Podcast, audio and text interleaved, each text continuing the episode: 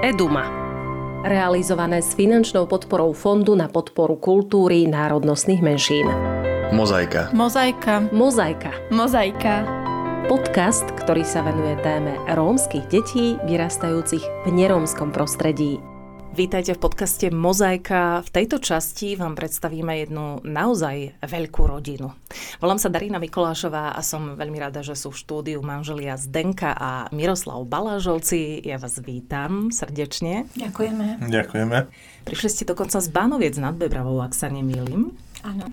Hovorím o tom, že máte veľkú rodinu. Koľko ano. vás je doma? Momentálne nás je doma 11, ale už niektoré deti máme, máme mimo domu, ktoré už sú dospelé a majú svoje rodiny, ale deti, všetkých detí spolu máme 12. Vždy ste snívali o takejto veľkej rodine? Tak neviem, či to bolo až celkom o takejto, tak asi sme si to predstaviť nevedeli, ale ja už ako dieťa, my sme boli dvaja súrodenci a už ako dieťa som veľmi túžila potom, aby nás bolo viacej a vždycky som si hovorila, že určite si z detského domova nejaké deti zoberieme. No a že to bude až takéto veľké, tak to tak samo dopadlo. To vás samú prekvapilo, že? Áno.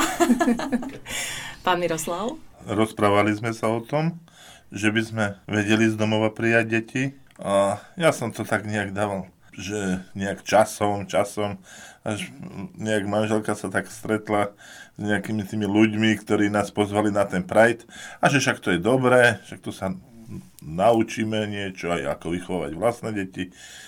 No vôbec som si to nepredstavoval, že pôjdem do toho hneď, ale dali, v tom čase som mal tak nejak pracovne, tak, takú pohodu, tak voľnejšie. Tak sme sa dali na ten kurz a postupne sa to presne tak nejak, najprv sme si adoptovali, osvojili dievča a, a potom to už išlo všetko. Uh-huh. A vy ste, sa, vy ste sa údajne pred svadbou dohodli, že si nejaké dieťatko určite osvojíte, okrem toho, že budete mať teda biologické e, deti, ktoré teda máte aj. Áno, áno, už pred svadbou sme o tom rozprávali. E, bolo to trošku spojené aj s tým, že lekár povedal, že vlastne nebudeme mať svoje deti a e, bolo pre mňa veľmi dôležité, aby sme deti mali a bolo mi jedno, akou formou. A teda nakoniec sa nám podarilo, že mali sme aj vlastné deti. No a potom, keď už sme boli takí že sme mali pocit, že to zvládame a že celkom je pohoda, tak sme išli teda ďalej. Ja, hla, ja som teda hľadala ľudí, ktorí by mi vedeli poradiť, kde sa obrátiť, kde sa teda, kde to naštudovať a, a kde sa prihlásiť a podarilo sa to. To sú tie lekárske súdy, že nebudete mať vlastné deti a napokon ste mali vlastné štyri áno, áno. a obrovskú rodinu. Ako prvé prišlo dvojročné dievčatko, Laura. To ste už boli skúsení rodičia. Napriek tomu vraj vás e, prekvapilo, čo všetko prežívalo toto nechcené e, dieťatko. Čo také najsilnejšie vás tak potrápilo? Tak bolo to veľmi zaujímavé, že napriek tomu, že sme naozaj boli zvyknutí na, na deti a že to fungovalo veľmi dobre, že sme dávali navzájom jeden druhému lásku a, a žili sme taký pokojný život, tak keď prišla Lavrika, tak zrazu Lavrika nám dala najavo, že nás nechce objímať, nikoho nechce objímať Časom sme pochopili, že sme vlastne prišli v jej čase už neskoro, lebo Uh, ona už ako keby bola rezignovala voči dospelým ľuďom a už nechcela sa na nikoho viazať, nechcela s nikým zdieľať nič, že bola vlastne taký dospelý človek v malom detskom tele. To znamená, že malé dvojročné dievčatko, človek by si myslel, že teda žiadne traumy tam nie sú, ale očividne prežívala to, že je nechcená.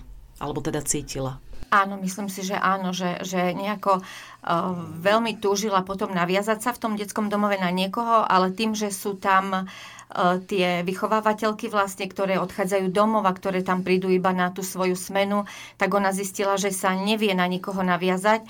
A tým, že bola uh, asi charakterovo aj povaha taká, aká bola, že bola dosť taká akože silná povaha, čo sa týka pre seba, Takže ona, ona vlastne potom začala odmietať úplne všetkých.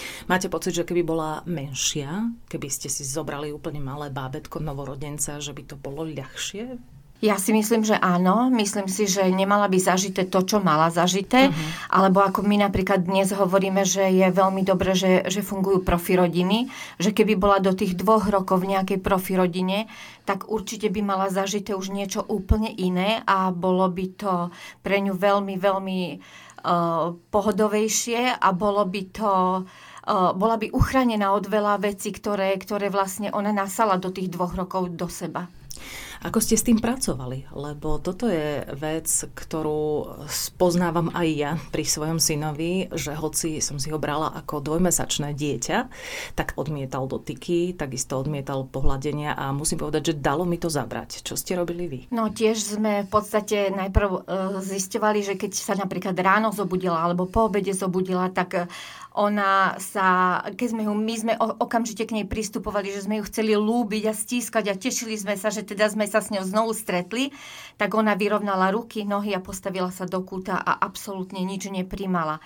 A časom, keď sme to vlastne pochopili, tak sme sa tak s deťmi dohodli, že nebudeme na ňu robiť tieto nátlaky, že ho skrátka necháme tak a budeme sa tváriť, že my fungujeme a teda ona, keď uh, má, bude mať ten čas alebo keď bude mať tú potrebu, príde sama. A postupne teda aj tak sa to podarilo, že postupne. Samozrejme, že nebolo to... Uh, nebolo to len o tých dotykoch, že ono uh, často pozorujeme na deťoch, že deti z detského domova si majú takú potrebu, že musím si to vyriešiť sám, musím si to zariadiť sám a hlavne keď niečo vyvedú. A, a toto vlastne trénujeme, by som povedala, možno na niektorých veciach až doteraz, že napriek tomu, že videla, že naše deti so všetkým chodili k nám a o všetkom sme debatovali a nebol problém, tak ona si riešila tie veci dlhodobo sama. A až keď sa nabalilo niekoľko, niekoľko naozaj násobne problémov, tak e, to vybuchlo a vlastne... Uh, Vy ste vlastne, boli prekvapení. My sme boli prekvapení, ale aj ona bola z toho prekvapená, mm. že čo sa vlastne deje a vlastne až potom sme to riešili. Pán Miroslav prikyvuje. Chcete zareagovať? Chcete doplniť niečo? Áno. Bolo to, myslím, že veľmi dobre pomenované teraz od manželky, tá situácia, e, ktorá teraz ma napadlo ešte, že Lavriku, ona mala takú inteligenciu na dva roky, že tak tomu rozumela, že keď bola napríklad to ľúbenie, nechcela sa napríklad ľúbiť vôbec. Ale napríklad, keď ja som prišiel domov z práce, tak na ten just ona videla medzi nami, že sa ľúbime, na ten just zavidela nám, tak chcela medzi nás dať takého nejaký bariéru alebo niečo. Bariéru alebo nejaký... A za, začala tak, aby som napríklad zavidela, vtedy začala veľmi ľúbiť maminu. A ľúbiť, aby doslovne dala, aby doslovne dala najavo, že my sa ľúbime a taký medzi nás. Ono to v tom bežnom živote fungovalo tak, že keď boli deti v škole a manžel v práci, tak ona celé tie, celý ten čas mňa odmietala a hádzala po mne, čo prišlo jej pod ruku. A keď prišli oni, tak ona sa nasala na mňa a všetkých ostatných odmietala. Akože vždy v podstate si akoby nastavila tých niektorých, že, že ktorých nechcem a, a vlastne takto fungovala. Raz sa stalo, že sme boli na dovolenke a to ešte sme, tiež sme ho mali len na nejaký pobyt a boli sme na dovolenke a ona nám celý deň plakala a skrátka si vydobíjala svoje a skrátka nedalo sa nič, nič akože uskutočniť.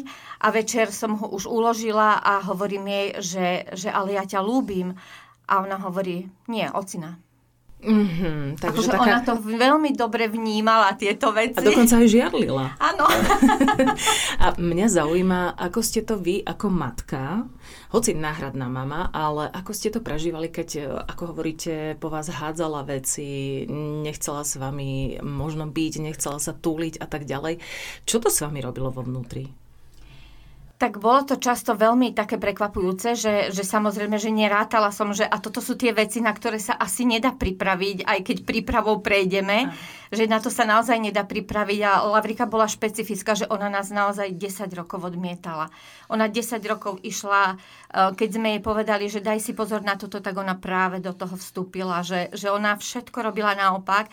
A až časom sme pochopili, že jednoducho to je taký ten jej obranný e, reflex, a, ale sme pochopili, že čím viacej problémov sme za ňu vybojovali, tak tým viacej sa k nám akoby približovala a tým viacej nám dôverovala a ja som mala pocit, že ona nás doslova skúša, že aj takúto ma máte radi, aj takúto ma máte radi. a teda vymyslela toho neskutočne veľa. Akože, a potom prišiel nejaký taký zlom, kedy si akoby sama povedala, bolo to asi 12 rokoch, kedy si ona povedala, že, že teda uh, idem vás počúvať, ale naozaj to bolo ešte len o tom, že sa to učila. Že aj sme videli, že chce, ale, ale ešte, ešte to tak nešlo. Takže to boli ešte ďalšie tieto, že, že už sme videli, že už teda má to srdiečko naklonené, že chcem robiť tak, aby to bolo dobre, ale no ešte sa to vždy nepodarilo. 12 rokov odmietania, no tak to je naozaj, naozaj veľa. To chcelo veľa sily e, z vašej strany, aj e, veľa takého odhodlania. Teraz má 18 rokov, ak sa nemýlim. Aká je teraz? Aký máte vzťah? Momentálne máme veľmi dobrý vzťah, akože ja si myslím, že na to všetko, čo sme prešli, že je neskutočne prítulná a ona príde a maminka, maminka a toto a rozpráva všetko, čo teda prežila, čo má v škole a tak ďalej. Uh, sú ešte niektoré veci, ktoré uh, uh, te, aj teraz sa nám stalo, že keď sa dostane do nejakého E, nedobrého kolotoča, nevie z toho výjsť, e, že napríklad keď e, zaklámala v škole alebo čo a ona, to už poznáme, že tieto kolotoče sú, že ona sa tak začne nabalovať, nabalovať, že nepovie to a potom to vlastne vystrelí a potom hovoríme, čo si neprišla, čo si neprišla hneď a nepovedala, že ona, ona si zase, zase povedala, že myslela som si, že to zvládnem sama. Ale ja hovorím, reko, aj keď budeš dospelá, prídi čo najrychlejšie, aby sa to zastavilo. Keď pokiaľ ty na to nemáš sama silu, tak potrebuješ človeka, ktorý ti teda pomôže. A takého človeka si musíš nájsť, alebo treba skúnam, že, že teda, aby, aby e, sa zbytočne nedostala do takých tých zlých vecí. Laurinka je rómske dievčatko. Pán Miroslav, vy ste mi predtým hovorili, že vy ste mali taký, taký ako keby odstup e, a možno aj trošku obavy z toho osvojiť si rómske dieťa. Prečo? A čo to potom nakoniec zlomilo? Tak e, celkové u nás v okolí nie sú vôbec Rómovia, napríklad v našej dedine, kde bývame, mm-hmm. nemáme ani v susedných dookola, nie sú Rómovia. Aj v Vanocach, čo sú nie Rómovia, tak to sú na jednej ulici, ale, ale v takom menšom množstve. A ja som si to nevedel nejak predstaviť. Ja som myslel, že oni majú svoj život, my máme svoj život, že nebudeme si jeden druhému nejak kaziť. Mm-hmm. Tak som takú predstavu mal. Ale, hm, jak som to aj spomínal, tak Lavrika ma potom presvedčila, lebo ja som romské, keď, som, keď sa ma pýtali, že aké by sme chceli, tak za osvojenie už som bol, ale že jaké dieťa by som si predstavoval, sme také dotazníky vypisovali a tam som akože nie romské biele a mal som ešte nejaké iné podmienky, že aby to už malo trocha väčšie, aby ne, nemal som akože dieťa, ale aby to už bolo trocha aj staršie. A zrazu ma kolegyňa, ktorá, s ktorou sme robili ten kurz, ohlasila, že jedno dievčatko by mala pre nás také veľmi dobré v domove, že s jej maminou robí nejakú prácu a sanačnú pre, pre deti, akože jej súrodencov, že by si mohla naspäť zobrať ale že táto Lavrika, ona, je od, ona hneď z porodnice išla do domova. A že tá by bola pre nás ideálna. A ja prvé, čo som sa pýtala, romská. No je, ale to ani nezbadaš, vieš, to vôbec nezbadaš. tak sme s maminou vyšli pozrieť, no samozrejme, čierna je uhol. A, ale samozrejme, ja neviem, či tie okale jej, ale bola, ja som sa do nej zalúbil hneď. A hneď som zmenil, to bolo okamih, čo som zmenil názory. A bereme, podpisujem, samozrejme to nebolo až také jednoduché hneď, ale zmenil som úplne názor a teraz to berem, že sme takí výnimoční, lebo stále to je tak, Lavrika chodila do školy sama, bola Rómka, v Banovcach teraz, no keď, sme, keď išla na, do druhého stupňa, tiež tam bola sama široko, ďaleko. Takže to bola taká exotická ona, ona mm-hmm. celkové tak pôsobí, takže ju mali všetci radi, ona nikdy nemala problém, že má nejaký, čo som si myslel, a klamne, že bude mať nejaký problém, ju mali všetci učiteľia radi, e, deti, spolužiaci radi a vôbec, že je Romka, to s tým vôbec nemala problém. Ona teda nemala problém, ale mňa zaujíma, keďže teraz máte v starostlivosti náhradnej už sedem rómskych detí, či ste nemali problém vy s okolím? Keďže hovoríte, že v Bánovciach a v okolí nejakí Rómovia neboli, ako sa na vás pozeralo okolie? Práve, že si myslím, že dobré. Že prijatí boli, u nás dedine určite sú prijatí deti, mm-hmm. a, ale aj na škole ja to že to také troška iné, také exotické a majú spolužiakov, kamarátov, myslím si, že není žiadny problém, jak som mal také nejaké predsudky. Doteraz sme rozprávali hlavne o Laurinke, ale mňa zaujímajú aj vaše ďalšie deti, pretože potom prišlo profi rodičovstvo a napriek tomu, že hovoríte, že to bolo veľmi ťažké s Laurinkou, tak ste si brali ešte ďalšie a ďalšie deti. Prečo? Myslím si, že už sme to v tom čase mali tak nejako upratané v hlave, že napriek tomu, že Lavry teda môžem v porovnaní, ak prišlo tých 5 detí v takom jednom, v jednom uh, balíku, lebo tí prišli tak veľmi po sebe a oproti Lavrike uh, stále sme viac riešili Lavriku. Ale, ale napriek tomu uh, sme to tak mali nejako upratané, že, že nás to ne, nekosilo dole. Mm-hmm. Že, že e, neviem, akože myslím si, že sa to nejako tak podarilo, že už sme boli nastavení, už sme rozumeli trochu tým veciam, že není to o nej, ale je to o tom, že skrátka ona niekedy e, nevie vyhodnotiť tie veci správne a že ona potrebuje skrátka čas na to, aby, to, aby dozrela, aby nám naplno uverila a mm, myslím si, že aj jej to veľmi pomohlo, lebo tým pádom, že e, videla, že my vlastne stále pri každom jednom dieťati stojíme na tých istých pravidlách, tak ona, lebo ona nám vždy hovorila, že vy ste balažovci a ja som ja. Ona, akože ona sa vždycky rátala, že a ona je ona je uh, iná kvalita, ale ona sa, akože ona bola neskutočne na seba hrdá. Ona vedela, že je veľmi pekná a ona napríklad, keď sa nenaučila, som sa pýtala, a prečo si sa nenaučila túto básničku? No lebo ja som krásna, ja nemusím. Takže také zdravé sebavedomie má. A, no, akože možno trošku premrštené, akože ona si tak o sebe. No a postupne prichádzala na to, že nielen od nej tieto veci vyžadujeme, lebo my napríklad s biologickými deťmi sme nemali také nejaké problémy. Tam sme raz povedali a, a fungovalo to.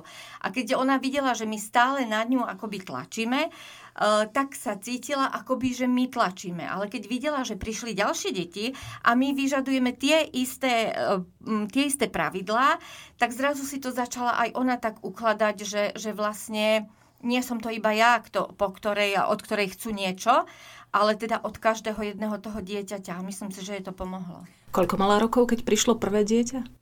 10. 10 rokov. Tak to bolo to najhoršie obdobie, čo ste Áno. hovorili.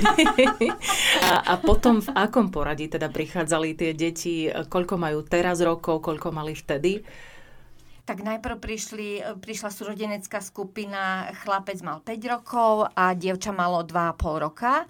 Eh, tí boli u nás pol roka a po pol roku odišli, a išli k svojej biologickej rodine, sa vrátili a potom hneď na to za dva mesiace alebo za mesiac prišla eh, rodina pri, e, dievčeniec, ktoré boli tri dievčata boli.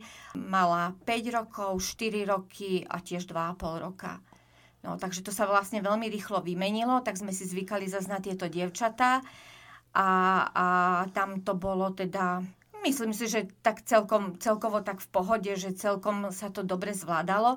No a na to potom vlastne po nejakom čase sa, po roku a pol sa vrátili títo, táto prvá súrodenecká skupina, Takže tam už to bolo trošičku náročnejšie, lebo tie, tie e, pravda, boli to dve, dve súrodenecké skupiny plus teda Lavrika, ktorá mala svoj vlastný názor na všetko. A, a na to za pár mesiacov sme ešte zobrali jedno, jedno uh, zdravotne postihnuté dievčatko, je nevidiaca, je nechodiaca. Tak vlastne to sme mali taký rok, taký, taký, že to tak nejako zapadlo samé. Nebolo to nejako ani našou snahou a ani sme nejako... Ja som skôr hovorila, že dajme si pozor, aby sme to neprešvihli, aby sme teda vládali. A naša Pavlinka hovorila, že mami, hadam ich tam nenecháš. Mami, tohto ani si nemyslím, že, že by si niečo také urobila. Takže ona, a ja hovorím, a budete to zvládať, aj keď bude ťažká situácia? Ona, áno, áno, áno, budeme. No, takže vlastne tá Pavlinka a teda aj Lukáško ešte, ktorý býval doma, ten bol ten bol veľmi nažhavený a tešil sa na to, že teda prichádzali nové deti. No. Aj keď vedeli sme, že, alebo ani sme nevedeli, čo všetko nás bude čakať, ale vedeli sme, že nebude to také jednoduché. No ale no, zapadlo to. No a Nikolásko vlastne ešte prišiel, áno, ten prišiel pred 4 rokmi, tam, tam to, je, to patrí k tým trom dievčatám, to je tá jedna súrodenecká skupina, ten sa narodil neskôr a vlastne mamina už nemohla mať, tak ho potom sa pýtali, že že či teda, a to už sa len zo srandy pýtali a nám to bolo, a nám, nám to bolo také, že no tak čo ho necháme inde, keď teda patrí k, túto, k týmto deťom. no. Ako na tieto deti a ako na to prijatie tých iných detí reagovali vaše biologické deti? Lebo vy ste síce boli zhodnutí e, pred svadbou na tom, že si teda zvolíte tú cestu, ale čo vaše biologické deti? Ako ste ich pripravovali na to, že prídu aj rómske deti do vašej rodiny? Taký zážitok mám hneď vlastne prvý deň, keď sme donesli Lavriku, tak Lukáško, ten bol 6-ročný a ten prišiel zo školy a už sa tešil na Lavriku. Áno my sme nepovedali, ako bude mať farbu, pleti, nič. A on je, nemohol sa dočkať, kým dobehne. A zrazu, ocino, není ona voľaká tmavá? dobre, je tmavá, sme vysvetlili, dobre, ťa hrali sa cez deň šťastný. Lenže to sme mali lavriku len na pobyte. A v nedelu večer sme ju museli e, vrátiť do domova, kým sa to všetko zariadilo. A Lukáš, keď sme prišli, Lukáško nariekal, že on chcel Lavriku. On chcel Lavriku a už ani nebola taká tmavá, jak na začiatku. už obelela za ten čas, čo sa do nej za, zalúbil. To som chcel tento príklad máme ja si myslím, že my sme to ani neriešili, či je tmavé dieťa. Akože manžel si to vyriešil predtým a potom už s deťmi sme neriešili, či sú tmavé. Ja sa priznám, že nás to ani nenapadlo. Mm-hmm. Že my sme to jednoducho brali, že, že je to dieťa a bolo nám úplne jedno, či to je tmavé dieťa alebo biele dieťa. Ani časom sa nevyplavili nejaké také mm, situácie, kedy by to tak trošku eskalovalo medzi tými súrodeneckými skupinami, medzi biologickými a medzi e, teda deťmi, ktoré máte v náhradnej starostlivosti? Myslím si, že po tejto rómskej otázke určite nie. Mm-hmm. Akože e, vieme, že sú tam situácie, ktoré teda sú náročné, že napríklad dcera nám pomáha s učením, aby, aby sme to dali, lebo toho je naozaj ako každé jedno dieťa, ktoré nastúpilo do školy a prešlo prvým, druhým, tretím, štvrtým ročníkom, tak e, sme sa učili 4 hodiny po obede s každým jedným. Ako to boli prvé hodiny, bolo, že on vôbec nereagovali na veci, že pre nich to bolo, že ty sa učíš a nie ja, to je tvoj problém. Ako, takže naozaj, že s každým jedným sme si to tak akože odgrgali riadne, ale táto najmladšia tá nám veľmi pomáha a e, často vidieť, že, že tá ťažoba toho, to, toho je niekedy na nej a hovorí, že je z toho unavená, ale zase potom má ten svoj čas pre seba a, ale myslím si, že rómskú otázku sme doma ako vôbec neriešili. A inú? Lebo ste tak povedali, že po tej rómskej e, stránke alebo potom, potom z toho rómskeho hľadiska tam neboli nejaké trenice, ale súrodenecké trenice sú v každej rodine. Uh, áno, ale skôr som myslela túto školskú. Uh-huh. Toto, akože to, to, je, to je to, čo nás najviac vždy zaťažovalo. Že, že toto bolo, že už sme mali pocit, napríklad hodiny sme sa učili, že v prvej triede sme mali pocit, že sme sa naučili, v druhej sme sa ich učili znova, v tretej znova, vo štvrtej znova. A že, že človek už mal pocit, a to často sme teda aj s našou dcerou preberali, že ona už mala pocit, že už to vedia, že teda v pohode a, a naučili sa a zrazu úplne okno a nepohli sme sa zase nikde, že zase sme vlastne išli akoby od začiatku. No, že toto bol ten taký akoby najväčší žráč času a energie pre nás. Uh-huh. A ani časom vám nepovedali uh, vaše biologické deti, že teda, keď prichádzali ďalšie a ďalšie deti, že teda mami, oci, už stačí, že už teda už sme kompletní, už ne, nepríjmame nikoho v úvodzovkách? Tak toto ja som povedala uh, ešte skôr, že či už nie je dosť. Mm-hmm. A hovorím, že vtedy nás teda tá Pavlinka, že to, toto mami neurobiš, ty ich tam nemôžeš nehať, že oni patria k nám. Takže vlastne ona nás k tomu hecovala. Ako my samozrejme sme boli opatrní, že aby sme teda No, není, není e, náš cieľ nabrať si deti a potom to nezvládať, lebo však to, je, to nemá význam v podstate. No ale teda Pavli hovorí, bude nám pomáhať a tak, akože budú, budú teda s nami. A myslím si, že sa to dobre, že deti, ktoré sú vonku, tých sa to už moc netýkalo, že teda mali sme aj svadby sme spravili, aj, aj všetko už s týmito deťmi. No, ale myslím si, že v pohode. Mm-hmm. Aj máte pocit, že pôjdu v úvodzovkách vo vašich šľapajach vaše biologické deti, že teda pôjdu možno aj oni do adopcie, alebo ich to skôr tak, že odradí, že, že, že ani nie? To neviem povedať. Mm-hmm. No, jedna dcera je lekárka, takže tam akože neviem. Tá um, teraz čaká bábetko. Um, myslím si, že najstarší syn, ten mal také, že keď videl, že už nás je viacej, že možno mal také strachy, že či sa to od neho nebude očakávať. Aha. A ja som hovorila, Reku, buď slobodný v tom, tak ako tebe sa páči, tak, tak to budeš mať. Akože myslím si, že netreba, netreba sa v niečom akože podobať, nech má každý tú svoju cestu. No a ten tretí syn, ten ešte je slobodný, je už mimo domu, ale je slobodný neviem, a, naj, a najmladšia dcera, tá skôr robí teraz také výskumy, čo sa týka detských domov a skôr také akože rôzne štúdia má rozbehnuté, áno, takže ju to zaujíma finančná gramotnosť týchto detí a, a ako sa môžu zabudovať do, do takého normálneho života a toto všetko tak má, má aj takých mentorov, ktorí ju vedú a vlastne toto všetko študuje. Prečo ju to ovplyvnilo do istej miery? Ona sa hovorí, že každé dieťa je iné Aké boli tie vaše ďalšie deti? Spomínali sme Laurinku, spomínali sme to, čo ste museli pri nej riešiť. Čo ste museli pri tých ďalších riešiť úplne najviac? Čo boli také najvypuklejšie možno problémy? Alebo možno aj radosti, nechám na vás.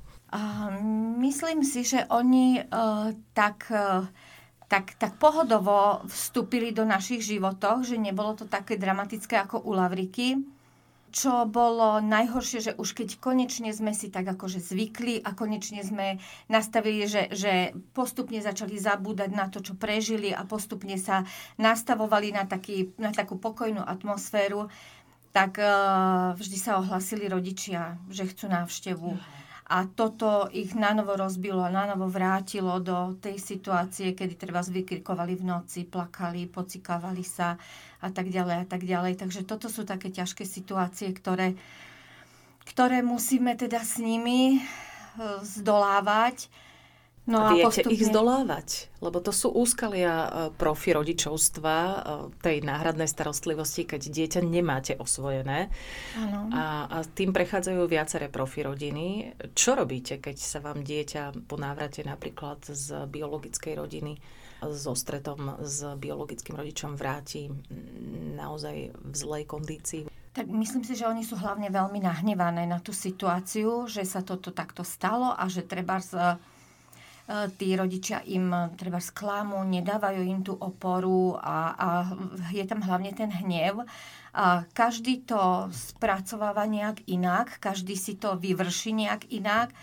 Ehm, no a my v podstate veľa komunikujeme. Musíme rozprávať a ja často sa pýtam, na čím rozmýšľaš. A tým, keď mi povie, že na čím rozmýšľa, tak vlastne ja mu vtedy hovorím, ehm, akým spôsobom to má treba z spracovať, alebo si to vysvetli, alebo si to, to spoločne s ním prejdeme. Uh, určite to netreb, nestačí jedenkrát, určite sa vraciame k tomu niekoľko razy a mm, vysvetľujeme si tie veci, že keď je aj nahnevano na maminu, hovorím, to tebe nepomôže. A napríklad často vidím, že treba začne, uh, začne sa dohadovať so súrodencami a nemá to žiadnu, žiaden dôvod vlastne. A ja vtedy pomenujem, že ty si nahnevaný na niečo iné alebo nahnevaná na niečo iné. A vtedy vlastne začne na novo tá debata. A ono, všetky tie deti sú veľmi radi pri tej debate, pretože oni sa potom potvárajú a mm-hmm. na novo si všetko povedia. Takže stále je to o tom, o tom komunikovaní a o tom vysvetľovaní si, že e, dobré rodič je taký, aký je, ale nemusí ovplyvňovať až na toľko môj život, lebo je to moje rozhodnutie, akým spôsobom ja chcem fungovať, alebo oni chcú fungovať a to im stále vysvetľujeme, že ja sa nemôžem, e, nemôžem sa nejako lutovať a povedať si, že ja som taký preto, lebo teda toto sa mi stalo. Ale hovorím, že um, ty napriek tomu, že sa ti toto stalo, môžeš sa postaviť do toho, do tej situácie, že ja to zvládnem a idem si budovať svoj vlastný život. A napríklad sa nám stalo teraz, že, že táto súrodenecká skupina, ktorá bola veľmi nahnevaná, že mamina im klame a že vymýšľa a, a neviem čo. A mamina po rokoch zistila, ako my fungujeme. Má priateľa, ktorý jej to podľa mňa trošku vysvetlil a on jej, e, že, že začala že začala vnímať, že my si neklameme a že začala aj ona choď normálne rozprávať v pravde a normálne ich, akoby to, čo my ich nastavujeme, tak ona prešla na našu... Na váš model. Na, na náš model, áno. A také boli spokojné, jak sa naposledy stretli že naozaj mamina to už chápe a, a teda akože je to lepšie, ako to bolo predtým. Že dá sa už trošku na ňu spolahnúť a že je to, že sa cítili tak pohodovejšie pri Tak nej. vy vychovávate nielen tie deti, ale aj vlastne rodičov. Pán Miroslav, chcete zareagovať? tak áno, dala, nás to potešilo, keď napríklad teraz e, ocino jednej skupiny sa vrátil teda z väzenia, ale oni sú už rozvedení. Oni majú ako rodičov už, e, biologických rozvedených a on si zrazu povedal, že chce tieto deti. Prišiel z väzenia a bez toho, že by mal s nimi nejakú... Boli sme tam nejak na navšteve dvakrát, nepoznali sa, deti plakali, ale to nehralo nejakú rolu, si myslím. On, že on si ich chce adopt- naspäť. A napríklad tá mama bola veľmi rozčulená, lebo ona sa nakoniec priznala, čo nám bolo chotilo, že ona vidí, že tie deti sú nás šťastné a že ona nechce im robiť zle. Že ona urobí všetko preto, že len cez jej mŕtvolu, že ona urobí všetko preto, aby sa tam nedostal. A ona nám vtedy prvýkrát tak nejak, že ale ja by som, ja, ja by som tiež mala možno nárok, ale ja vidím, že oni sú vás šťastné a ja nechcem tým deťom robiť zle. Mm-hmm. To má tak, už tak, taký ten postup, aj to klamanie presne sa začína tak napravať. Vyriešilo sa to samé. Otec už je zase naspäť na právnom výchovnom ústave. Takže osud to poriešil. Áno, áno, takže toto máme vyriešené, ale deti boli také, že nespávali úplne, tí boli úplne hotoví, že čo keď, čo keď. A to je sudca, on by vás ne, nedal. No a čo keby náhodou? No tak e, je to vyriešené. Že vy okrem e, tých e, bežných problémov každodenných musíte riešiť ešte aj takéto, ktoré sa nabaľujú s tým predchádzajúcim Áno. ich životom a tak ďalej. Mhm. No a samozrejme, u detí to je ešte, že sú to teda dve zorodenské skupiny a oni medzi sebou ešte tak nejak si závidia, alebo sa hambia pred, za svojich rodičov, hoci sú akože niektorí tí a z jednej strany, aj z druhej strany skoro úplne rovnakí. Ale deti je tak nejak, toto sme im museli vždy vysvetľovať, že oni sú kvázi na jednej lodi a že oni nemajú čo si závidieť, ani sa dokonca nejak, na to sme dosť aj my takí prísni, že aby si jeden druhého ne, nezhadzovali kvôli rodičom, za to nemôžu. Mhm. V náhradnej starostlivosti máte vy sedem rómskych detí. Keby ste mali poradiť rodinám, ktoré nie sú rómske a majú v starostlivosti rómske deti, čo je také najdôležitejšie pri výchove, pri tej starostlivosti? Pani Zdenka. Ja si myslím, že tá výchova je eh, rovnaká ako pri bielých deťoch. Akurátne človek sa musí asi trošku nastaviť, že tak ako bieli ľudia si dávajú pozor na svoj majetok a na, na veci okolo seba, tak akože tieto deti toto eh, dlhé roky neakceptujú, ako oni oni to berú tak, že mám stoličku, za chvíľku je dolamaná, tak ju nemám. akože naozaj v tomto je neskutočne veľa trpezlivosti. Alebo napríklad sme si, ani nás nenapadlo, že sme im povedali, že spracte hračky a oni aby ich rýchlo upratali, tak nahádzali do koša, až keď som zistila, že veľa hračiek chýba, tak všetko bolo v, koše, to, v koši. To isté sa stalo s príborom na začiatku, že aby nemuseli umývať a vlastne akože tieto veci sú také, že, že na jednej strane chcú mať pekné, chcú byť pekne oblečení, ale kým sa dopracujú k tomu, aby si ten, ten, tie veci a ten majetok vážili okolo seba, tak je to naozaj na dlhé roky a na obrovskú trpezlivosť, lebo to my, my máme kvantum veci, ktoré keď príde napríklad taká nejaká, nejaká situácia, že sú o, viac v takej energii, tak vtedy naozaj, vtedy naozaj počas dní, niekedy počas jedného dňa rátame, aj toto sa pokazilo, aj toto sa pokazilo, toto sa pokazilo. A akože keby človek na to nebol nastavený a naozaj je to treba, že, že to prejde a prehrmí a bude dobre, uh, tak to asi nedá. A je to iba tým, že sa veci kazia, alebo možno niekedy sú situácie, kedy tie veci aj lietajú vo vzduchu vo vašej nemáme, domácnosti? zas- nemáme také deti akože veľmi temperamentné. My, ja môžem povedať, že máme veľmi dobré deti, akože čo sa týka tohto. Aj veľmi také uh, uh, učenlivé, uh, ale, ale oni ani nad tým nerozmýšľajú, že by som dal na to taký pozor. Ako v aute oni vystupujú z veľkého auta, máme také ako 9-miestne auto, tam mu ostane v rukách niečo, nejaká, nejaké tá, tá z boku, čo je výplň auta. V rukách, on, ako vôbec mu nepríde, že sa niečo pokazilo. a keď sa pýtame, že a kto to spravil, komu sa to stalo, tak ako není toho, to taký nebol. Čo Takže to za každým. A my sme, my sme v tomto dosť akože dôslední, že ja naozaj chcem zistiť, kto to urobil a kto si nedal pozor. Choďte sa dohodnúť, kto to urobil a, a teda chcem poznať tú pravdu akože v tomto vždycky ideme až tak do dôsledkov, už len kvôli tomu, aby sa naučili, že jednoducho nemôžem s tými vecami robiť takýmto spôsobom. Pán Miroslav? Áno, že stáva, stávajú sa z nás takí vyšetrovatelia a niekedy obdivujem aj nás, že my si už dobrodujeme, kto je vinník, oni ešte sami nevedia. Áno, áno. A vždy sa nám to na 99,9% presne vieme, že tá je už vinnička. A to už vidíme podľa toho, tvarenia, ale priznanie... prečítané tie deti. A čo by ste vy ako otec poradili tým nerómskym rodinám, ktoré si osvojujú alebo berú teda do náhradnej starostlivosti rómske deti? Čo je také najdôležitejšie? Na čo treba myslieť určite? Tak samozrejme, myslím, že tá láska, aby deti mali teda ten pocit, že naozaj sú súčasťou rodiny. E, viem, že vo viacerých rodinách, čo sa tak stretáme, alebo tak, tak sa nejak oddelujú biologické deti od e, náhradného rodičovstva, ale my sme sa vždy snažili, aby tie deti mali ten pocit, že sú súčasťou rodiny vždy, mm-hmm. že patria nám a oni si to potom veľmi vážia. Toto by som asi, že aby, aby sa nerozdeľovali tí deti, aby sa nerozdeľovalo toto naše, vaše, alebo nie, vy ste nie naše, my sme naše a tí mali, že tí naše majú väčšie privilegia práve Uh, úplne na jedno, ste doma, ste naši a hotovo. Keď sme na dovolenky alebo ako chodili, veľa sme sa snažili pre tie deti robiť, tak uh, vždy to bolo na jednej úrovni. To je asi k tomuto. Ešte ma napadlo, akože tá, uh, čo ešte na tých deťoch, že, aby sa nejak pripravili naozaj, aspoň my sme si uvedomili, že oni sú hrozne štedré. Oni sú, to ma napadlo teraz, že oni by sa rozdali, oni keď majú, tak oni za chvíľku nemajú. Oni ešte sa čudujú, prečo sa krivo pozerám, však som to dal z dobrého srdca, však treba sa dávať a rozdávať, že oni by sa rozdali vo všetkom.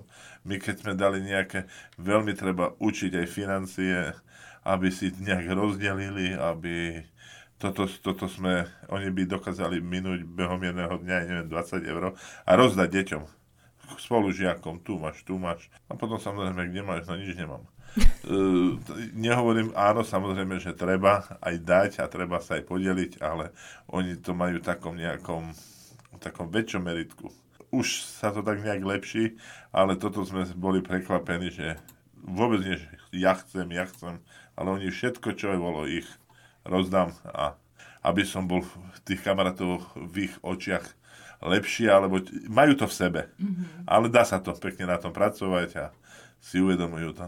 Ako riešite ich rómstvo? Riešite to vôbec nejako? Znejú u vás, ja neviem, rómske pesničky? Máte nejaké také rómske tradície? Varia sa u vás rómske jedlá? Rozpráva sa o koreňoch?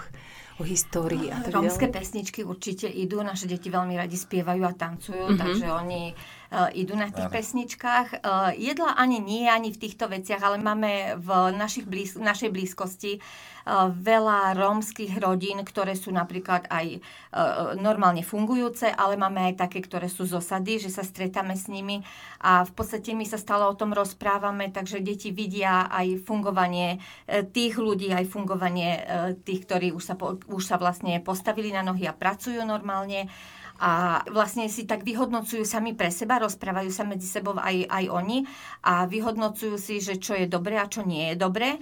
A keď napríklad nevedia niektoré veci, tak prídu a pýtajú sa.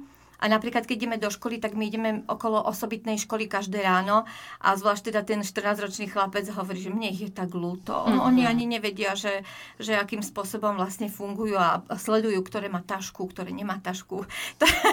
že vlastne vidia tam tie, tie veci, že sú rozdielne a, a teda akože sú naštartované, že takto žiť nechcú. Že... A čo ja, ja by som ešte vlastne v tom, že že na čo sa treba aj pripraviť, že v podstate uh, sa snažíme kupovať napríklad darčeky alebo oblečenie, že toto je tvoje, toto je tvoje. Oblečenie si menia oni medzi sebou, to je akože v pohode, ale tie darčeky to máme dohodnuté, že vždy, keď si chceš od niekoho zobrať hračku, tak si musíš vypýtať A toto sa veľmi dlho učia takisto, pretože oni to berú, čo je tvoje, aj moje. Tak akože automaticky pre nich je to a, a v tomto to veľmi e, trénujeme, pretože aby si nemysleli, že na dvore u susedov je niečo a je to moje a akože oni to naozaj niektorí v tých hlavách mali, že keď to tam je a nikto sa s tým nehrá, je to moje a mne to patrí a ja si to môžem zobrať. Takže vlastne tieto veci sme veľa, veľa vysvetlovali. No a čo je vlastne také gro nás, a toto sme vlastne vychovávali aj naše deti v tom, eh, aby žili ako veľkí ľudia. To je pre nás veľmi dôležité, že aby si sami o sebe sa pozerali na to, že nie som Róm, alebo či som biely, ale dôležité je, že som veľký človek, som dôležitý, eh, či som taký alebo taký, som vždy dôležitý a vlastne stále, aby sa snažili učiť, stále, aby sa snažili uh, nové veci spoznávať a aby mali o sebe tú, tú dobrú mienku, tú dobrú hodnotu. A toto sa väčšinou pokazí teda pri tých rodičoch, keď sa stretnú. Takže toto vlastne na novo, na novo my budujeme zase po tej každej jednej tej návšteve, na novo budujeme ale myslím si, že veľmi im v tom pomáhajú aj napríklad výsledky našich detí, lebo naše deti sú dosť úspešné a najstarší syn je podnikateľ a oni to tak sledujú, že pre nich je to veľmi dobrým vzorom, že ako on sa správa, čo robí preto, akým spôsobom funguje. Zase tá, tá dcera boli pri tom, keď robila skúšky a keď, keď, keď mala byť lekárka a koľko razy, keď plakala a nešlo jej to a hovorí, ja to nikdy nespravím. A, a my sme ju povzbudzovali a oni teda videli toto všetko, že aj ona to nebrala, že, že to spravila... Uh, automaticky. Uh, áno, že to bolo automaticky, že, že takisto musela tú námahu vynaložiť a myslím si, že toto im veľmi pomáha. Tretí syn je zase programátor a, a teda aj tohto chlapca, ten si povedal, že ja budem ako Lukáško. Mm-hmm. A on naozaj ide v tých intenciách, že robí všetky olimpiády, zapája sa do všetkých uh, súťaží a, a snaží sa v tom ísť že je to dobré, že vlastne sa snažia dobehnúť tie deti, uh, dobehnúť, aby skrátka ich to motivuje. Že, že je to kus nám na pomoc, že majú tú motiváciu k tomu. Kus práce urobili aj tie vaše biologické Áno. deti a robia stále. Otvorme ešte spolu, eh, prosím, tému puberty pretože napríklad Laura tá má 18 rokov, tá už teda v puberte bola, alebo ešte stále je? Máte pocit? Myslím si, že teraz je už, už teraz, čo sa jej stalo naposledy, čo mala problém, to nebol problém puberty. E, skôr to bolo to, že sa zase nejak zamotala do toho, že neriešila rýchlo veci. Ale čo sa týka puberty, sme vlastne prežívali spoločne so školou. Nemali sme takú pubertu, jak, jak sa hovorí, my sme to neprežili ani s našimi deťmi, takú pubertu, že chodia po baroch a pije sa a kamaráčaky a takéto toto vôbec nepoznáme my teda našťastie. Ale čo môžem povedať, že veľmi nám pomáhala škola lebo e, napríklad e, tieto deti sa kontrolujú tým, že ich je na škole 6 tak oni sa kontrolujú jeden druhého a vedia o sebe a tak si, keď aj niekto niečo, tak si povedia.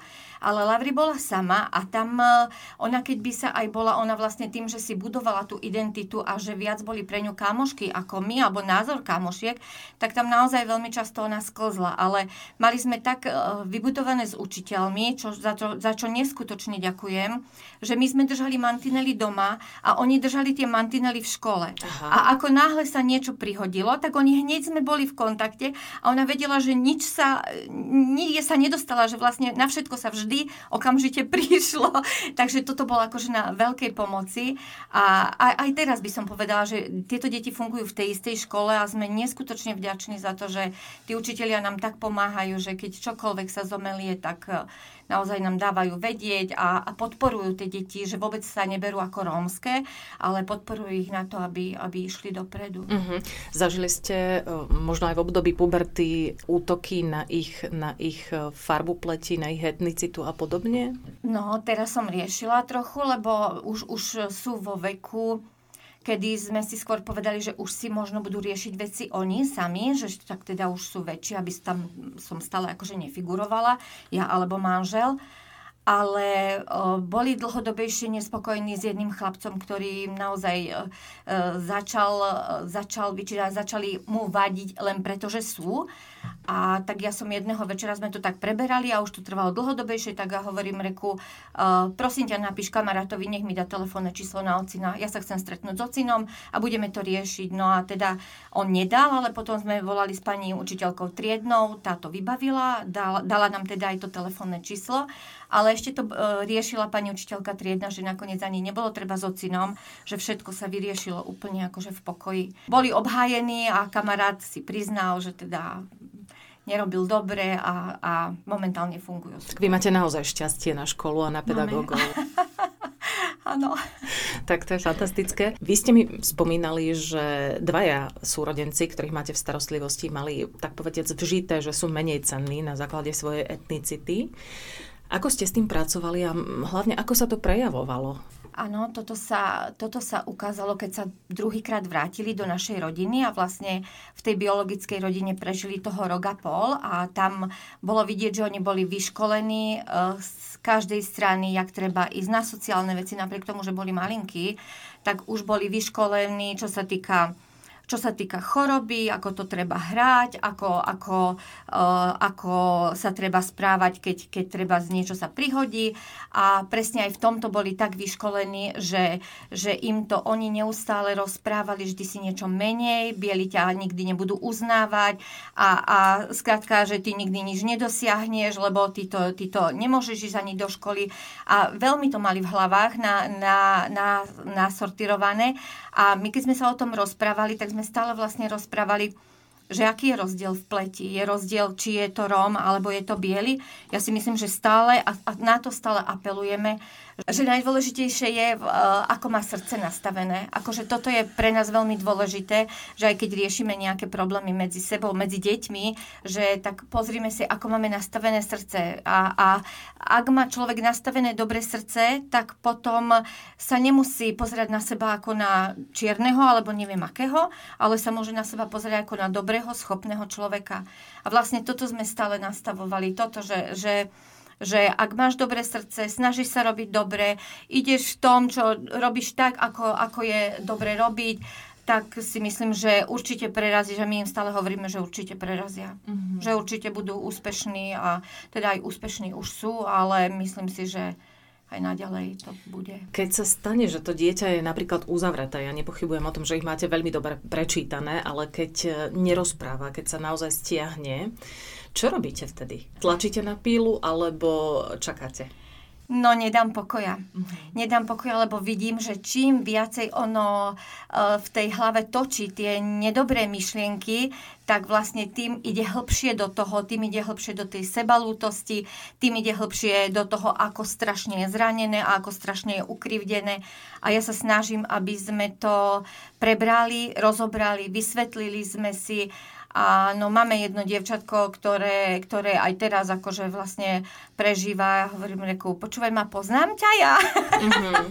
že, že ona uh, má to také a, a veľmi, veľmi veľa uh, na jednej strane, na jednej strane oni majú tú menej cennosť, ale na druhej strane vedia veľmi rýchlo preklopiť aj do takého vysokého ega. Aha. A vlastne toto je, našou úlohou je to, ako ja to stále tvrdím, že našou úlohou je to, aby sa to stále zmenšovalo a aby sa to čo najviac nachádzalo v tej takej pohodovej rovine, takej normálnej, lebo ani menej cennosť nie je dobrá, ale aj to vysoké ego. A to, to oni často vidia, lebo napríklad sa niečo naučí, vie to a teraz machruje, machruje, že on to vie a zrazu písomka a trojka. A hovorím, čo sa dialo, prečo si to... A, a sám si poviem, bol som pyšný. Už to vyverbalizovať. Vy ste neuveriteľný pár, ako vás sledujem.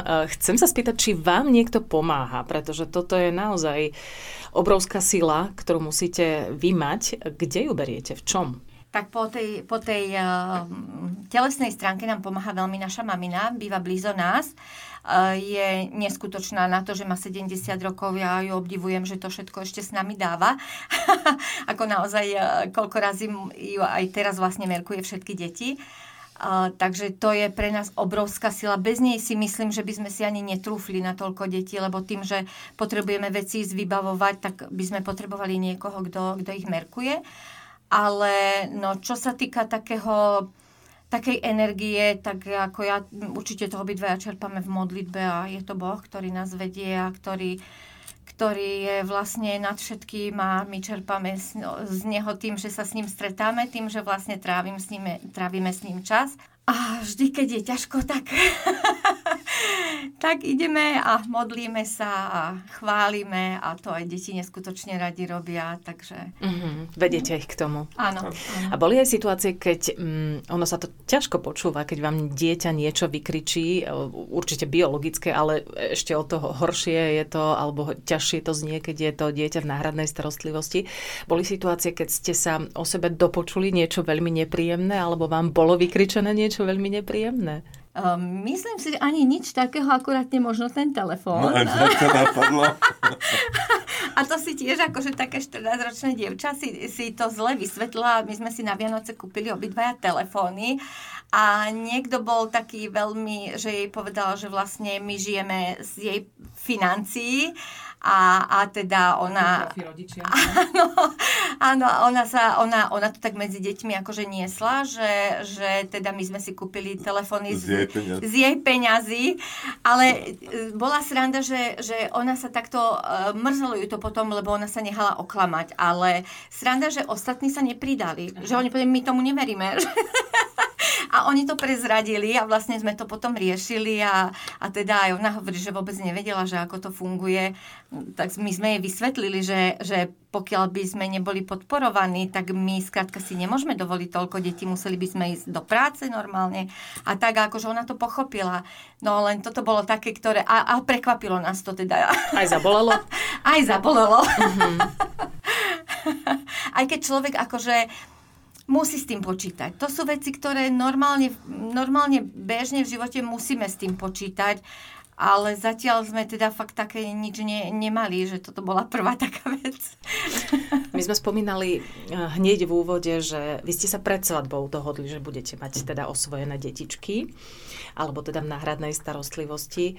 Chcem sa spýtať, s odstupom času, s odstupom tých niekoľkých rokov, stmelilo vás to? Alebo boli chvíle, keď ste si povedali, že mm, tak toto je až príliš, že možno sme to trošku aj prehnali. Ako manželov stmelilo to? Alebo ako rodinu vo všeobecnosti? Ja si myslím, že určite nás to stmeluje aj tie problémy, ale sú chvíle, kedy kedy my sme boli zvyknutí vždy všetko robiť spolu. Aj, aj keď sa kde si išlo, išli sme spolu. Eh, teraz to máme tak, že napríklad on vozí ráno všetky tie deti do jednej základnej školy a ja zase idem na druhý smer, idem s Barborkou do, do špeciálnej školy, do Topolčian. Takže tak sme už eh, zohratí, ale že už eh, musíme tie veci rozdeliť, takže jeden vybaví to, druhý vybaví to a ide sa na, na všetky smery, inak by sme to nedali, že potrebujeme tieto veci. A tým, že Barborka je, je, potrebuje najviac starostlivosti, niekedy sme na bode mrazu tým, že už že naozaj, že tá, aj to fyzično, že dochádza, že ona vlastne rastie, ale my starneme. Už má 30 kg a nosiť tých 30 kg nie je sranda. A to ešte pokiaľ sa cíti dobre, je dobre, ale pokiaľ má epileptický záchvat, ktorý trvá 5 hodín, tak to je akože... A, a vtedy, vtedy vidíme, že každý ideme akoby... Každý to spracováva inak. Takže každý potrebuje ten čas na to, aby sme to vedeli spracovať, aby sme si to vedeli nejako v tej hlave dať zase a aby sme na, nabehli zase na ten taký zohraný, zohraný spôsob života a chce to čas a chce to veľa energie. Máte vôbec čas vy dvaja sami na seba? Že byť bez detí a len tak si dať kávu a možno sa porozprávať, alebo víno možno a sedieť a mať čas na romantiku, mať čas na to, že si preberiete mm, pocity toho druhého a podobne, že ste bez detí? Občas sa to podarí. Ako mali sme zaužívané aj pri našich deťoch, aj teda ešte keď ich bolo menej, že sme vždy išli na víkendový pobyt do, do wellnessu alebo niečo také.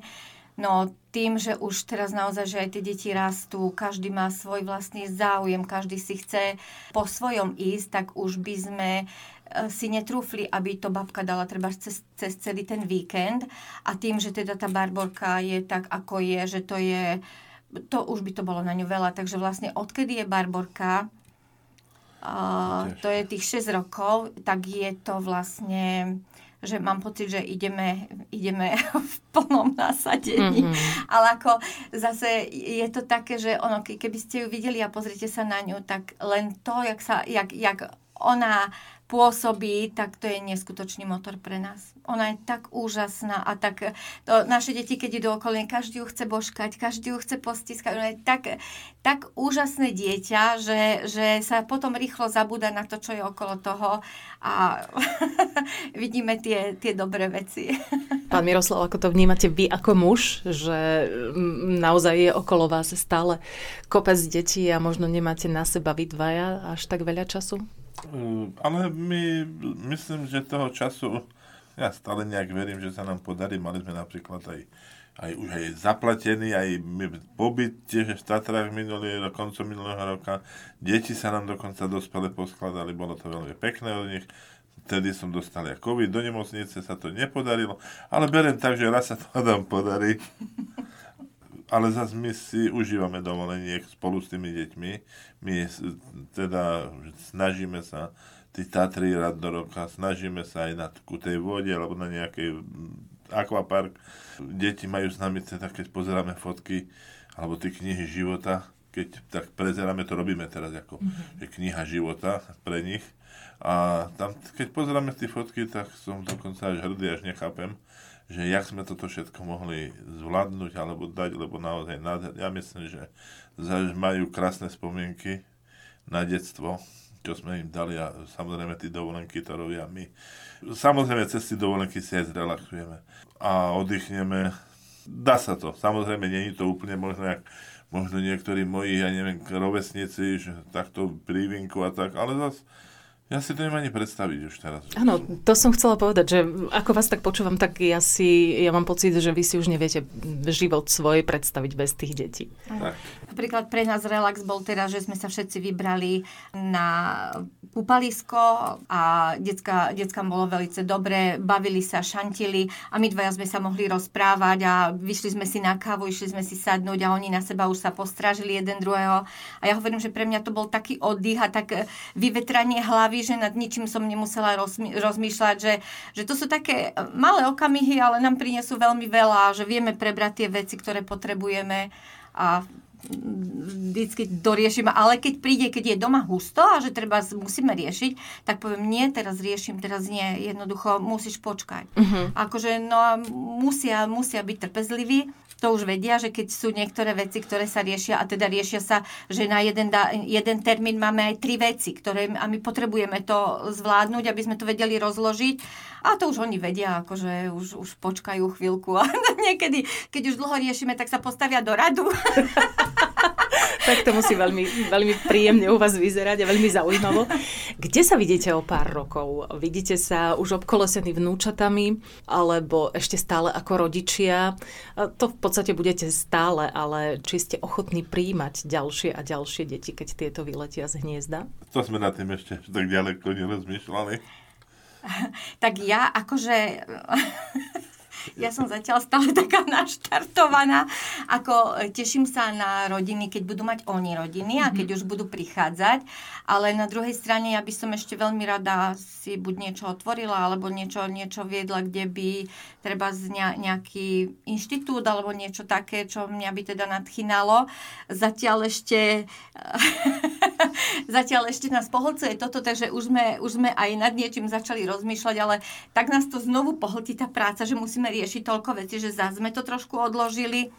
Ale verím tomu, že ak zdravotne budeme vládať, tak určite, určite, aby som veľmi rada do vysokého veku fungovala takto normálne.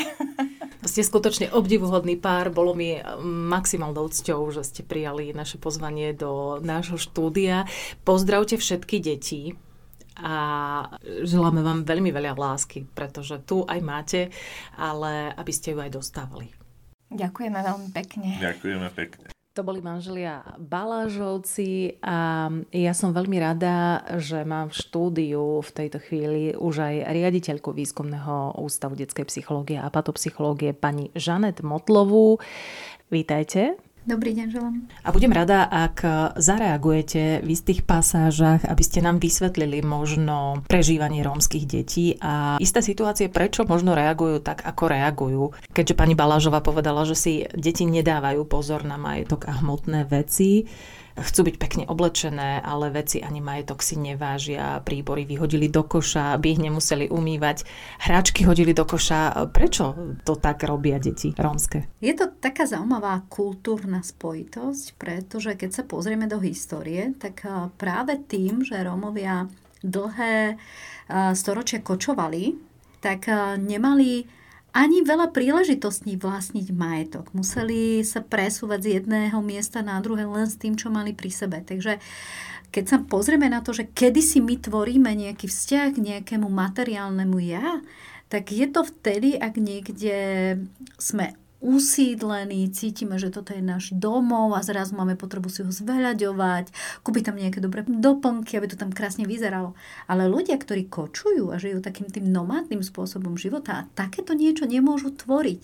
Oni spravidla nemajú domov, ktorý je statický, ktorý sa dá zveľaďovať, urobím si tam nejakú záhradku a vysadím si tam nejaké rastlinky. Takže to, prečo ten vzťah je taký veľmi laxný k tomu starať sa o svoj majetok je spôsobené takým historickým kontextom.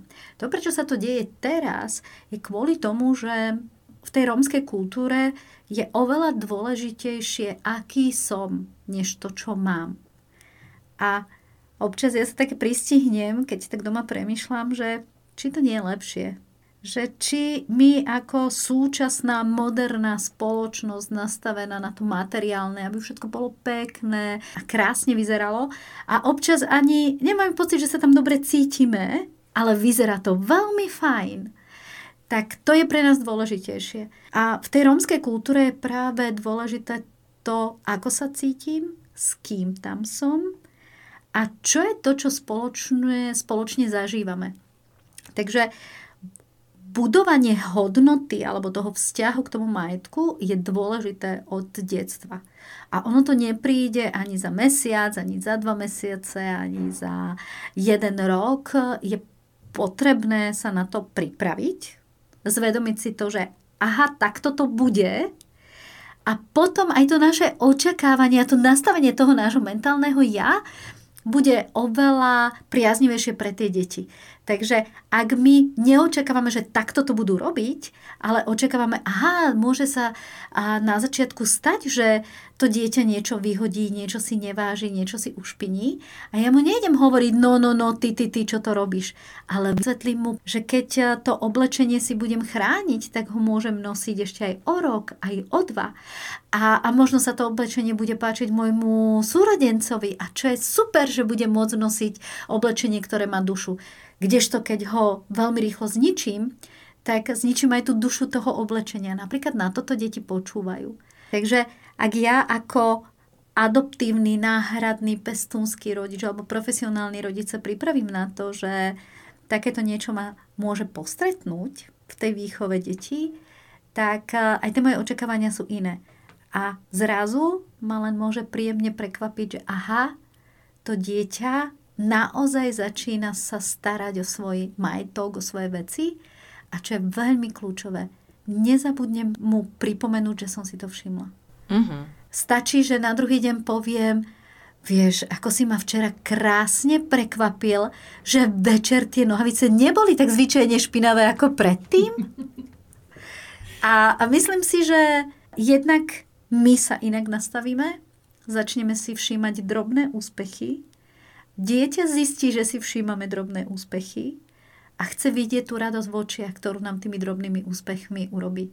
A to je to dôležité. Poďme ešte zareagovať na to, čo odznelo v tomto podcaste z úst Balážovcov a síce, že majú pocit, že ich deti, rómske deti sú veľmi štedré. Že keď niečo majú, o chvíľučku to zase nemajú, že by sa doslova, ako hovorili, rozdali vo všetkom a sú schopné, opäť citujem ich slova, minúť aj 20 eur behom jedného dňa. To dokážem aj ja v pohode, ale, ale čo to znamená a prečo sa to deje v prípade rómskych detí? Opäť je to to, čo už som spomínala. Je to tá časť toho prístupu, čo je dôležité v živote. A, a v tej rómskej kultúre je naozaj dôležité zdieľanie. A keď sa pozrieme na všetky národnosti, ktoré žijú komunitným spôsobom života, všetky národy, ktoré boli dlhodobo prenasledované, tak zistíme ten jeden spoločný moment, ten spoločný bod. Zdieľajú. Čím viacej bolo prenasledovania, čím viacej boli odkázaní na sami seba, na to komunitné prežitie, tým viacej budú zdieľať a tým dlhšie bude trvať, aby mysleli len sami na seba.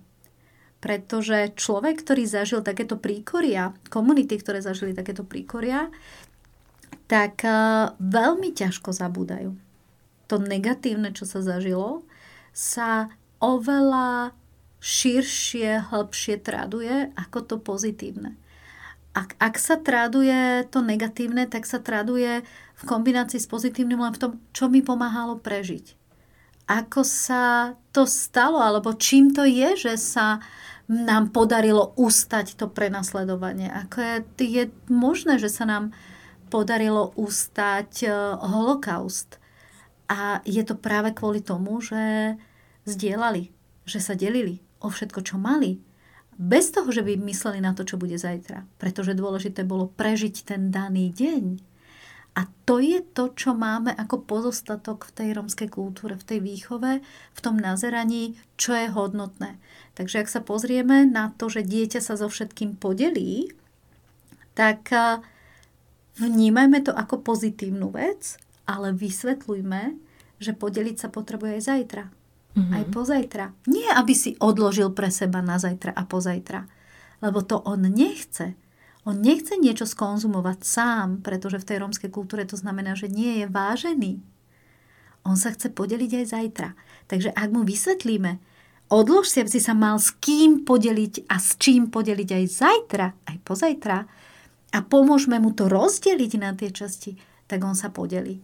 A keď sa pozeráme na tie peniažky, že sú schopní minúť, tak sú schopní minúť preto, lebo potrebujú vidieť ľudí okolo seba šťastných. A kto z nás to nechce? Ktorý rodič z nás nechce vidieť deti okolo seba šťastné? Kto z nás dospelých nechce vidieť ľudí okolo seba šťastných? My len potrebujeme naučiť, že šťastných ľudí potrebujeme vidieť aj zajtra, aj pozajtra a že to nemusí byť iba dnes. Skvelé rady, ďakujeme veľmi pekne. Ešte sa poďme vrátiť k slovám. Čo je tvoje, je aj moje a že e, sa na základe tohto správajú ich deti a uviedli príklad, že keď je niečo napríklad na dvore, nikto sa s tým nehrá, môžem si to ja zobrať. Vy sa usmievate. si to také v reále. v realite úsmevné nie je. A, no nie je to úsmevné, ale je to veľmi pochopiteľné, keď poznáte rómskú kultúru. Mm-hmm. Keď poznáte, a nemusí to byť rómska kultúra, to je to, o čom som aj chvíľočku rozprávala, komunitný spôsob života pri komunitnom spôsobe života je zrejme, že všetko je všetkých a nič nie je nikoho. Že je to vlastne zlé, ak ja chcem mať niečo iba sám pre seba. Lebo to ako keby som dával najavo, že vieš, to nie je dôležité, že s tebou žijem v tej komunite. Ja sa nepotrebujem podeliť, čo znamená rovná sa, uh, viem si predstaviť bez teba žiť to ten komunitný spôsob života nepripúšťa. Pozrime sa iba na kibuce, ako fungujú práve, alebo akým spôsobom začal fungovať život v Izraeli, že sa začali komunitným spôsobom tvoriť dediny, kde spoločne všetci všetko vychovávali, kde spoločne sadili, nič nebolo nikoho a všetko je všetkých. Takže ten komunitný spôsob života pri ľuďoch, ktorí dlhé storočie trpeli prenasledovaním, sa prejavuje práve v takýchto veciach. Že všetko je všetkých. Ak mám bicykel, tak na čo si ten bicykel kúpim? Bicykel kupujem kvôli tomu, aby som sa bicykloval. A keď práve nikto no v tom bicykli práve teraz nesedí, znamená, že nikto ho nepotrebuje a môže ho použiť ten, kto ho práve teraz potrebuje.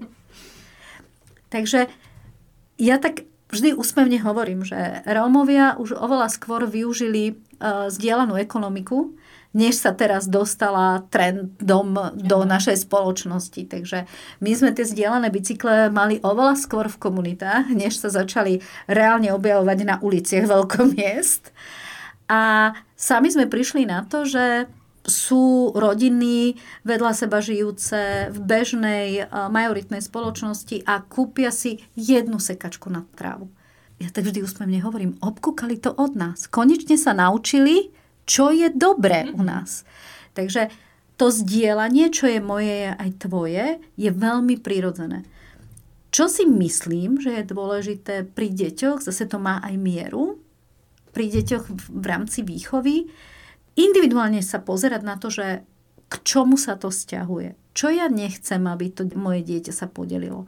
O čo nechcem, aby sa podelilo. Čo to je? Je to naozaj veľmi dôležité, aby to vlastnilo iba ono samé ja, alebo je to skutočne niečo, čo si myslím, že nikto iný by nemal používať. Lebo ak povieme také inzulín, striekačky, tak samozrejme, že poviem, že to je iba moje. Ty to nemôžeš, lebo nie si takto chorý ako ja.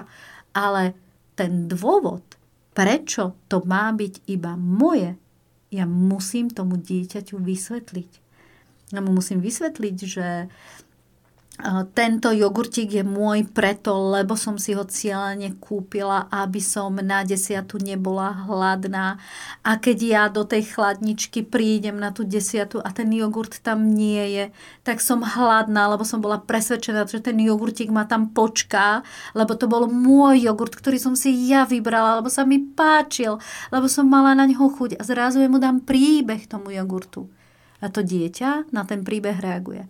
A už keď si na budúce a príde do chladničky niečo vziať, tak minimálne mu vieme povedať, vieš čo, keď budeš mať na ten jogurt chuť, lebo aj teba tak zaujal, ako mňa zaujal, tak prídi sa ma spýtať, či si ho môžeš dať. A ja keď si poviem, že tak dobre, keď máš chuť aj ty naň, tak môžeme si ho podeliť, alebo ja si dám chlebík a ty si ten jogurtik daj, alebo ti poviem, že vieš čo, tak pôjdeme kúpiť ešte jeden. Dáme mu nástroj, ako dokáže ovládnuť svoju akutnú emociu, na niečo mám chuť ale daj mu ten, dať mu ten nástroj je neskutočne kľúčové. Ďakujem teda veľmi pekne, že ste nám to uh, takto vysvetlili, lebo uh, občas máme naozaj problém ako náhradní rodičia, ktorí vychovávajú rómske deti a nie sú sami rómsky. Takže ďakujeme veľmi pekne. Veľmi rada a verím, že veľa vecí, ktoré na prvý pohľad sú úplne nerozumné, alebo máte pocit, že absolútne neviem, prečo toto dieťa robí, tak to nezavrhneme ako zlé. To, že tomu teraz nerozumieme, ešte neznamená, že v tom dieťati je niečo zlé, alebo niekto, kto ho vychovával, ho vychovával zle. On mu len dal možno úplne inú hodnotu, než sme dostali do vienka v tej našej rodine my. A dôležité je porozumieť skôr, ako niečo odmietne. Krásna bodka od riaditeľky Výskumného ústavu detskej psychológie a patopsychológie Žanet Motlovej. Ďakujem vám veľmi pekne za návštevu v štúdiu. Dovidenia. Realizované s finančnou podporou Fondu na podporu kultúry národnostných menšín. Eduma